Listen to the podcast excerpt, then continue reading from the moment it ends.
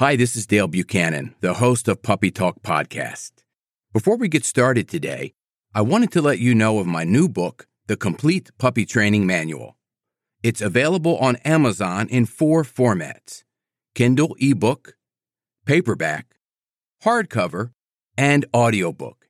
You can find it on Amazon right now. It's called The Complete Puppy Training Manual, and I will put a link in the show notes of this episode. I'm Dale Buchanan, and this is Puppy Talk, the podcast that offers advice on how to raise a healthy, happy, and obedient puppy. This podcast is sponsored by Top Gun Dog Training. Be sure to subscribe to this podcast now so you don't miss a single episode of Puppy Talk. Welcome to Puppy Talk episode number 31. We're starting a new format for this show, and every week I'm going to offer a free puppy training tip. This is a series of puppy training, and the first one, this episode, is going to be how to teach your puppy to sit. This is going to be a great episode because I'm going to get into very specific details of how to teach your puppy to sit using operant conditioning, reward based training. This is positive reinforcement. Before I get started on this episode, I wanted to mention that our sponsor, which is my other company, Top Gun Dog Training, is now offering online dog training. Now, I still offer in person dog training to people in most of Broward and Palm Beach counties in South Florida. However, I've gotten a lot of requests for people that want online dog training at other parts of the country and even the world. Let's get on with the show. This episode is how to teach your puppy to sit. There are a couple of things you will need for this episode if you want to participate in the training session. And that is going to be a quiet place with no distractions and some training treats.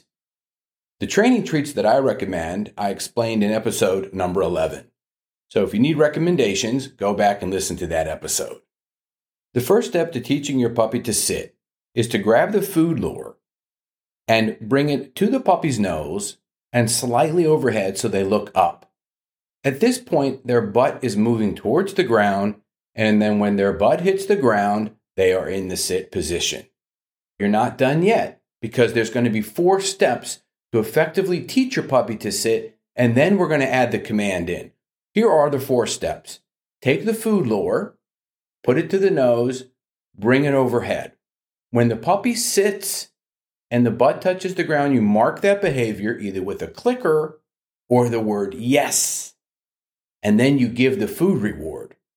I did an episode on clicker training in one of my other episodes. You can go back and listen to that one about why and how clicker training is so important and effective. So, again, those four parts get the food lure, bring it to the puppy's nose. You're not saying the command yet. We're going to get to that in just a minute. Bring it to the puppy's nose, lure the food lure above them and slightly back to where their butt goes down and hits the ground and their head looks slightly up towards your face. You're going to mark that behavior when their butt touches the ground with a yes or a clicker, and then you're going to immediately give the food reward.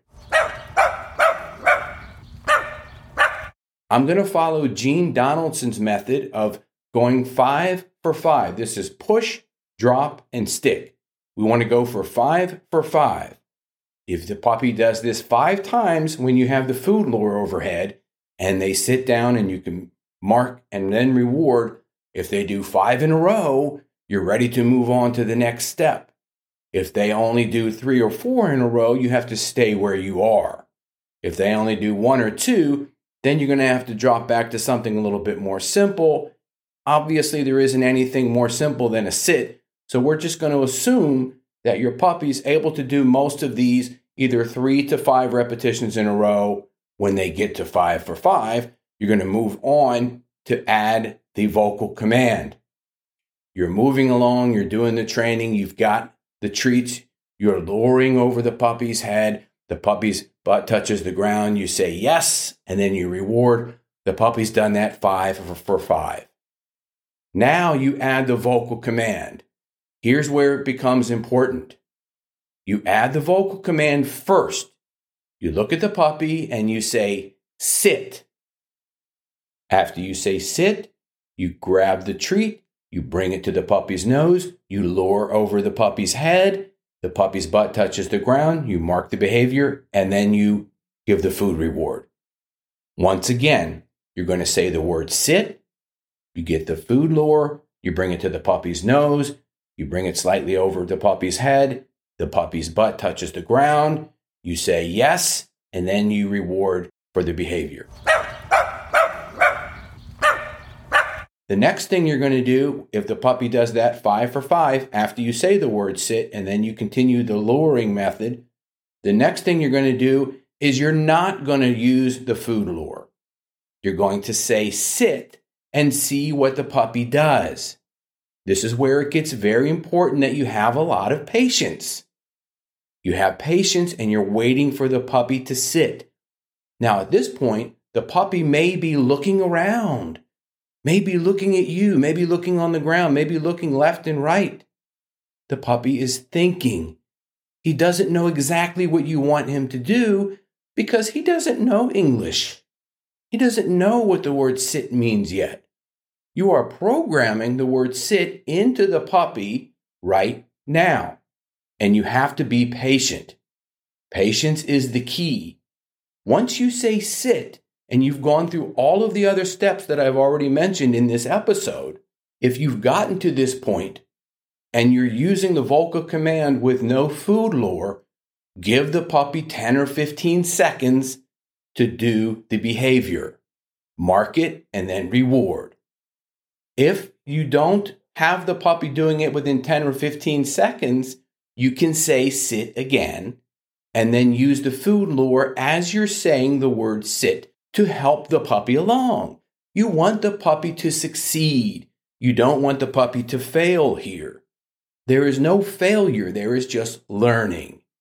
Also, keep in mind that when your puppy is learning, you only want to say the command once. I cannot even tell you how important this is and how many times I go to somebody's house and do a consultation and they have a puppy and they're saying, sit, sit, sit, stop, sit, sit, down. And then they're saying the name. Fido, sit, sit. I said sit. And the puppy doesn't know what you're saying. So you want to say the command only once. Be patient. Let the puppy learn. Let the puppy process what it is you've already taught them. The next thing I want to mention is that if your puppy is checking out and you start using the command sit and then your puppy goes somewhere else, goes over there and lays down, does something else, starts scratching himself, does a shake off, something like that, they're done with the training session. Don't do any more training during that time. Wait till a later time in the day or do it the next day. You want each training session to be about three to five minutes for puppies maybe even less. When I started training Dixie at 14 weeks old, I only did one minute training sessions with her. And she is a rock star. She can do every command that I need her to do sit, down, stay, come, wait, leave it, drop it, everything on command with distractions anywhere. Because I never overtrained her and I taught her using these methods. So keep in mind that you only want to be training your puppy when you have their full attention. If you don't have their attention, then you're not going to have a good training session. Another thing that you want to do is you want to slowly start adding distractions into the training sessions so that your puppy can continue to do the sit when there are distractions. This is very useful when you're teaching leash training to your puppy and you bring your puppy outside and there's another dog across the way or another person coming by, and you want your puppy to sit and behave. This is also very practical when you're crossing the street or coming out of a doorway. Asking the puppy to sit and wait is teaching patience and frustration tolerance and also impulse control. I like to use the sit command with Dixie when we're walking probably 15 to 20 times. If we go around the block, I'm going to stop and I'm going to ask for her to sit about every 10 to 15 seconds because I want to make sure she's not eager to go too fast, eager to do too much on the walk. She's going for the walk, she's going potty, she's getting some exercise. And then I add in the mental stimulation of the sit when we're walking. This is very, very effective. So there's a lot of ways to use the sit. And also, the sit is a precursor to the down position and then stay. I hope this information is helpful and useful for you, and that you are able to teach your puppy to properly sit on command at any time. In future episodes, I am going to teach hand signals. This is a little difficult to do with no visuals, but I'll do the best I can. Hand signals are going to be applicable for sit, down, stay, and come. The next episode I'm going to do on puppy training series is teaching your puppy the down position. If you have any questions, feel free to email us through the contact page of our website, puppytalkpodcast.com. Have a great day. This is Dale Buchanan, host of Puppy Talk Podcast. I have an announcement of a new book that I just published called Potty Training Your Puppy. It's available on Amazon in Kindle and paperback, soon to be available on audiobook. You can find out all the details of this book using the link in the show notes. It's called Potty Training Your Puppy. It's a comprehensive book with a simple and effective way to help potty train your puppy, and it really works. Check out the link in the show notes.